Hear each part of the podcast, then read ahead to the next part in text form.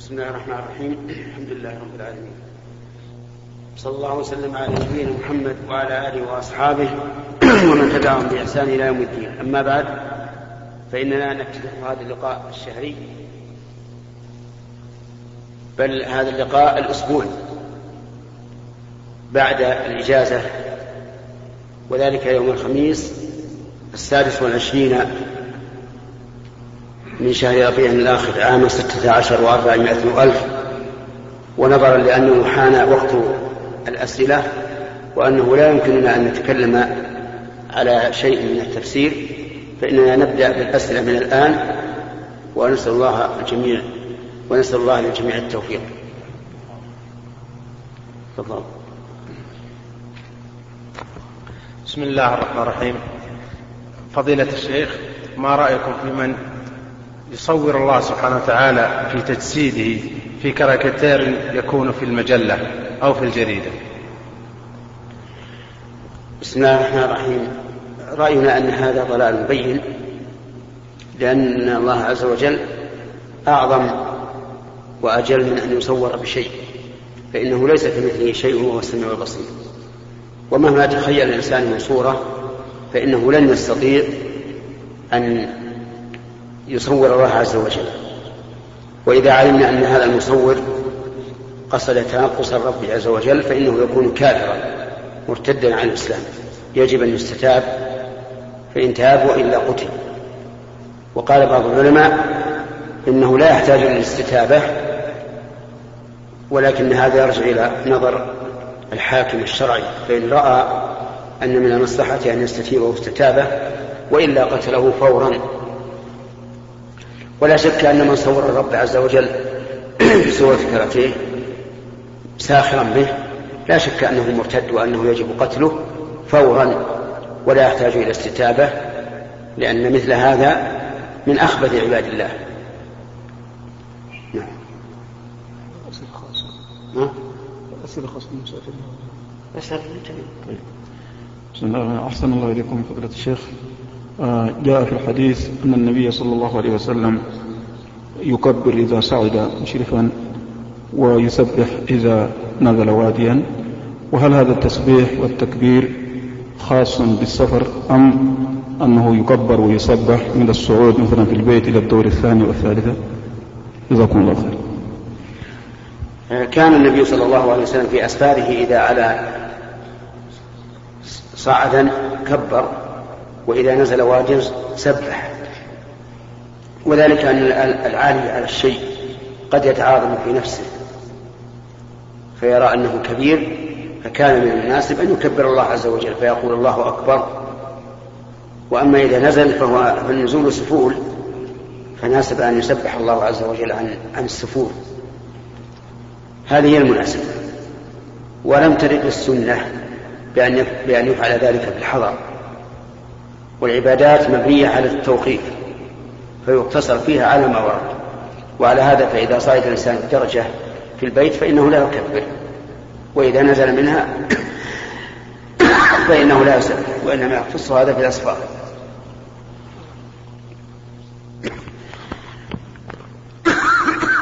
السؤال امرأة اعتادت أن تصلي الفجر قبل طلوع الشمس بعشر دقائق مثلا. لكي تكسب نوم أكثر وأن الوقت ما زال قائما. وقس على ذلك الأوقات الأخرى. ما رأي فضيلتك في ذلك؟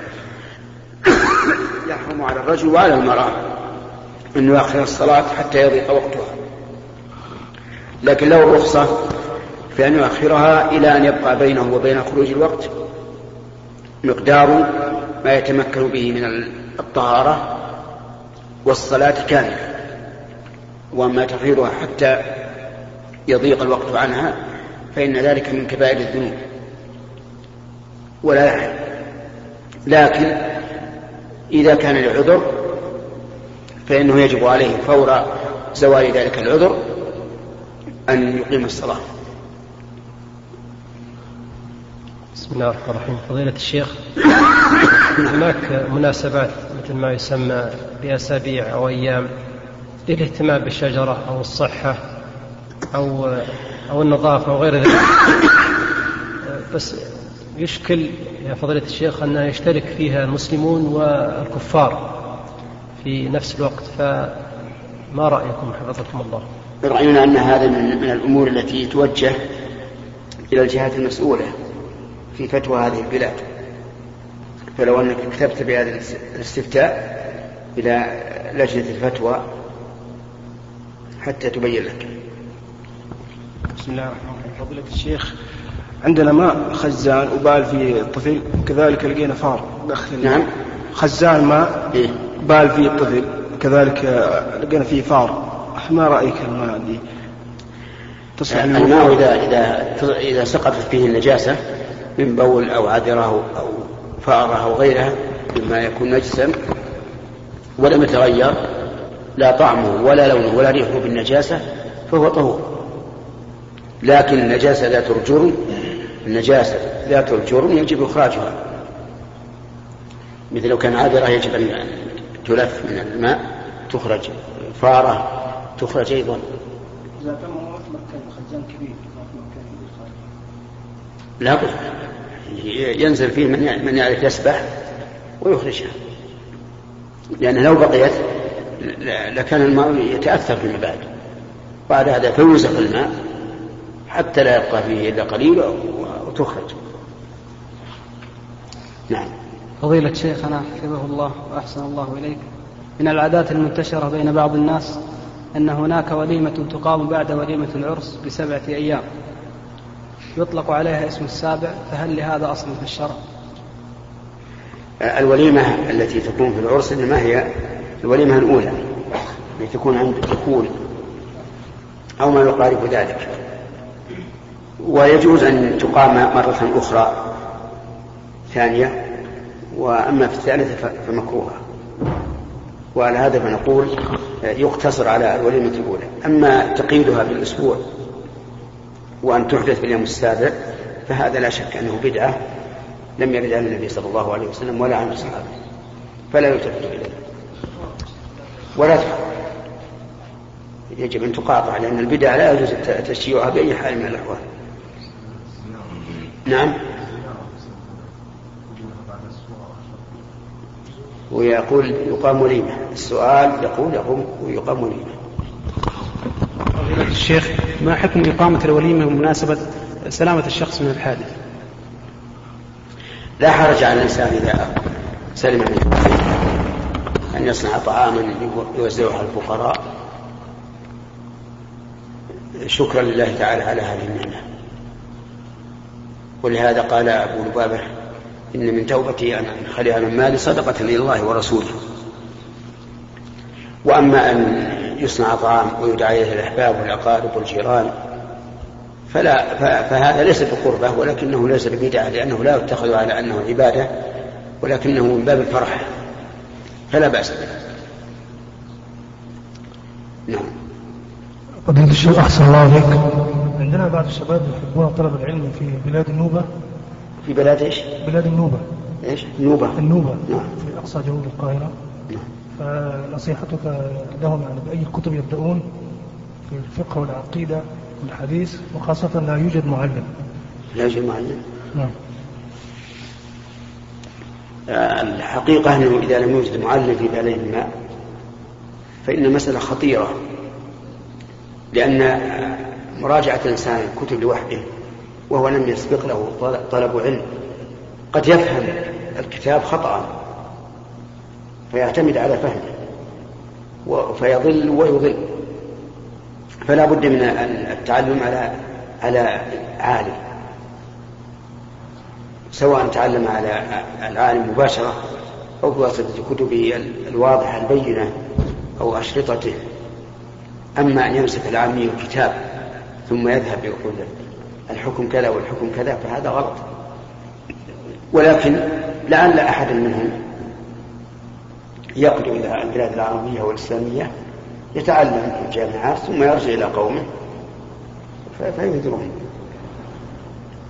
كما قال كما قال الله تعالى وما كان المؤمنون لينفروا كافة فلولا نفر من كل فرقة منهم طائفة. يعني وقعد طائفة ليتفقهوا الدين ولينذروا قومهم إذا رجعوا إليهم وكذلك الجن صرف الله إلى رسوله صلى الله عليه وعلى آله وسلم نفرا منهم يستمعون القرآن.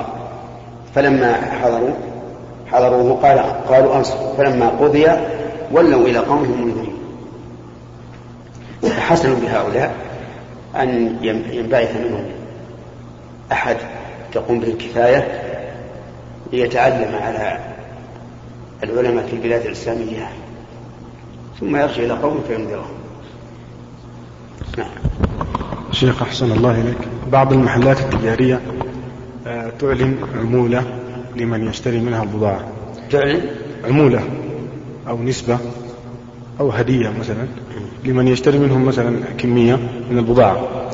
فبعض العمال وهو يعمل دهانا فيقول آه، عندما يتفق مع صاحب العمارة ويذهب إلى هذا المكان المتجر يعطى هذه العمولة. فيسأل هل له أن يأخذ هذه العمولة أم يتفق مع صاحب العمارة ويكون بينهم. آه، هذا حرام الآن إذا كان صاحب التجارة ينزل من التجارة إذا أخذ منه كمية كبيرة حرام على العامل أن يأخذ هذه النسبة لنفسه. ويقيد على صاحب العمارة بالسعر الأول. لأن هذا ظلم. نعم لو أنه لو أنه استأذن لصاحب العمارة وقال إنهم يبيعونه بعشرة وأنه مع الكمية الكبيرة ينزلون إلى تسعة وأرجو أن تكون الريال الزائد يكون لي فإذا سمح فلا بأس. وإلا فإن التنزيل يكون لصاحب العمارة أحيانا تكون في شكل مثلا يعني آلة يعمل بها. مثلا يكون فرشات أو المهم على كل حال كل شيء زائد نعم. هو ما لا يحل. شيخنا أحسن الله إليك. سمعت بعض طلبة العلم يقول كل عبادة مؤقتة بوقت فيسن أداؤها في أول وقتها. فهل هذا هل هذه القاعدة صحيحة؟ هذا ليس على إطلاق. إنما فعلها في أول وقت أفضل إلا إلا ما ورد الشرع بسنية التأخير فمثلا صلاة العشاء؟ الأفضل أن تؤخر. إلا إذا شق على الناس. وإلا فالأصل أن الإنسان كلما بادر في العبادة فهو أفضل لعموم قوله تعالى وسارعوا إلى مغفرة من ربكم وجنة عرضها السماوات والأرض وقوله تعالى فاستبقوا الخيرات وقوله تعالى سابقوا إلى مغفرة من ربكم وجنة عرضها كعرض السماء والأرض. إلا ما ورد الشرع بتأخيره فالأفضل مؤخر نعم. فضيلة الشيخ حفظكم الله بعضهم يحتج. نعم. بعضهم يحتج بقول الله سبحانه بعض بعضهم. بعض العلماء أو بعض الناس؟ بعض الناس. نعم. يحتج بقول الله سبحانه وتعالى قالوا يا شعيب لا نفقه كثيرا مما تقول في عدم العذر بالجهل فهل لهم حجة في هذه الآية؟ أولا بارك الله فيك يجب أن تعلم أن القاعدة الشرعية الإيمانية أن الإنسان يحمل المتشابه من النصوص على المحكم منها. والنصوص المحكمة كلها تدل على أن الإنسان معذور بالجهل وما كنا معذبين حتى نبعث رسولا. رسلا مبشرين ومنذرين لئلا يكون للناس على الله حجة بعد الرسل. وما كان الله تعالى وما كان الله ليعذب القوم بعد بعد إذ هداهم حتى يبين لهم ما يتقون. والآيات في هذا كثيرة. ولو نعذر بالجهل ما احتجنا إلى الرسل. وهذه الآية التي قلت ما نفقه كثيرا مما تقول. لم يقولوا ما نفقه ما تقول. قالوا كثيرا مما تقول. ثم هم قد يكونوا صادقين في قولهم ما نفقه. وقد يكونوا كاذبين لكنهم معاندون. فالآية الآن ليس فيها دليل على أنهم لا يفقهون كل ما يقول بل لا يفقهون كثيرا مما يقول. والثاني أنهم قد يكونوا معاندين وليسوا صادقين في قولهم ما نفقه. وعلى هذا فلا يجوز أن يعارض الآيات الصريحة الآيات الصريحة بمثل هذه بمثل هذه الآية المحتملة. لقد جاءت الرسل يعني ولا يوجد رسول آخر بعد ذلك. فنحن مكلفون بس يعني نسمعهم الآية فإذا سمعوا الآية قامت الحجة. لا يكفي أرأيت لو قرأت القرآن كله من أوله إلى آخره عند رجل لا يعرف العربية؟ أيفهم؟ ما يفهم. هو والصحيح سواء به. ولهذا قال الله تعالى وما أرسلنا من رسول إلا بلسان قومه ليبين لهم نعم فضيلة الشيخ رحمه الله رجل نام عن صلاة غلبه النوم عن صلاة الفجر. نعم. نام غلبه النوم عن صلاة الفجر. إيش؟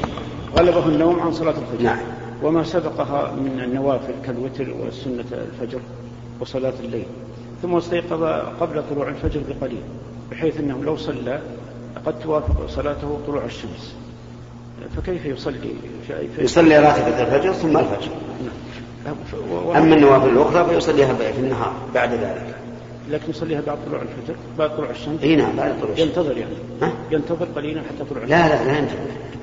يبادر. هو الآن ما بعد طلعت الشمس يعني. إيه يبادر يبادر. لو لو كان الشمس بقي عليه دقيقتين لازم يبادر. وهل من السنة أن أن يغير المكان اللي يصلي, في مكان غير الذي إذا إذا إذا لم يستيقظ بعد طلوع- إلا بعد طلوع الشمس. يغير المكان؟ نعم. كما فعل الرسول صلى الله عليه وسلم. الشيخ بارك الله فيكم. صلينا في بعض المساجد. وصلاة الجماعة. كلما يدخل الواحد يسلم السلام عليكم. المصلون كلهم يشيرون هكذا. ثلاث مرات وأربع هكذا. الأفضل أن لا يفعل. الأفضل أن لا يفعل كل من دخل. لكن من دخل قاصدا شخص معين وجده, وجده يصلي سلم عليه. إن شاء. وإن شاء لم يسلم. أما كون كل من دخل هذا ليس معروفا عند الصحابة رضي الله عنهم.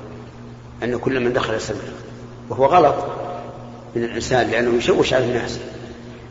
فربما يتعجل أحد ويقول عليكم السلام.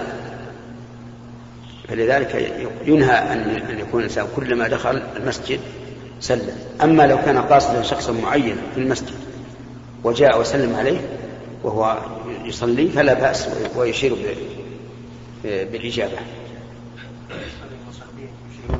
ليس التلاعب لا لا هو أصلا غير, غير وارد. فالمسلم لا يستحق ردا إطلاقا لا بال- بالإشارة إلى فوق ولا إلى أسفل ولا إلى اليمين ولا يسار لا يستحق إجابة. نعم.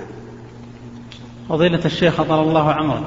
لقد تزوجت زوجة بعد الدخول عليها بأربعة شهور ثاني خبر أنها رضعت من؟ أعد أعد أعد شوي شوي. لقد تزوجت زوجة وبعد الدخول عليها بأربعة شهور. أتاني خبر أنها رضعت من؟ زوجة أخي من الرضاع عشرة أيام مع العلم أن ولدها وولدتها وزوج المرأة المرضع كذبوها في ذلك. هل هي تحرم علي؟ وهل يجوز لي إذا كان تحرم علي المطالبة في إرجاع حقي التي دفعت عليها؟ إذا كانت المرأة التي أخبرت بأنها أرضعت ثقة مأمونة فإنه يؤخذ بقولها حتى وإن أنكره زوجها أو أبو الزوج.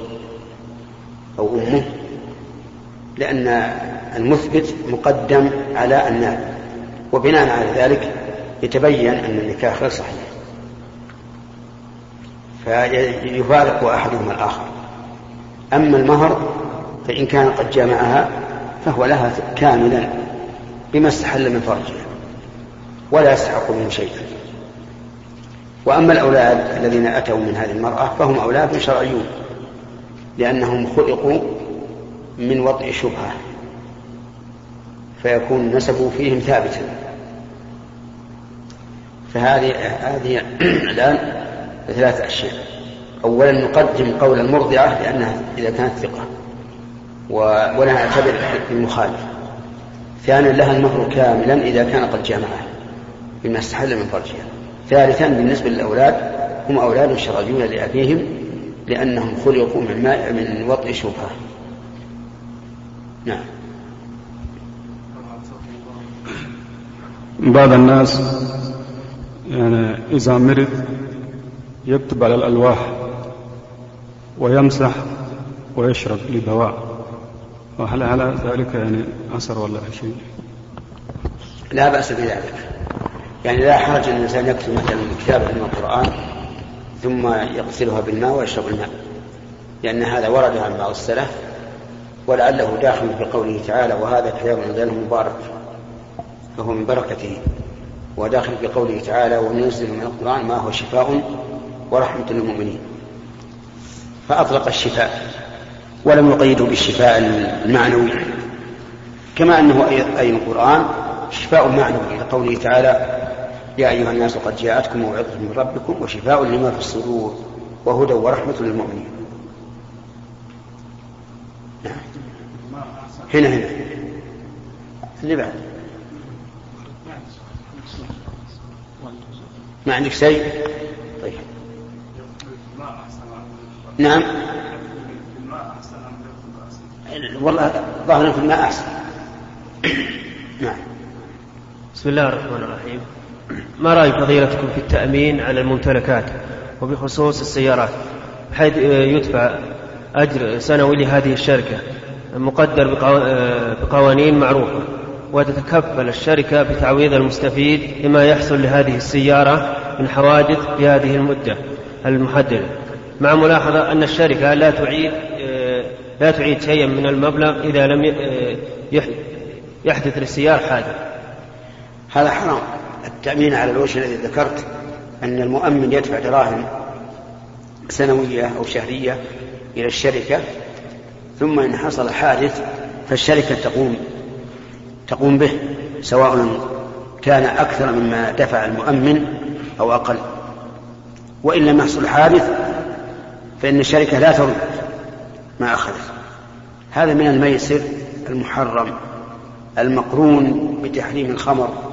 المقرون تحريمه بتحريم الخمر والأصنام. فلا يحل للإنسان أن يتعامل بهذا التعامل قد يقولون إن هناك فتاوى. قد إيش؟ يقولون فيها فتاوى. ما فتاوى من عند من؟ ما أذكر لكن حتى من أفتى بها فهو غلطان يقولون عندنا أقول هذا غلط.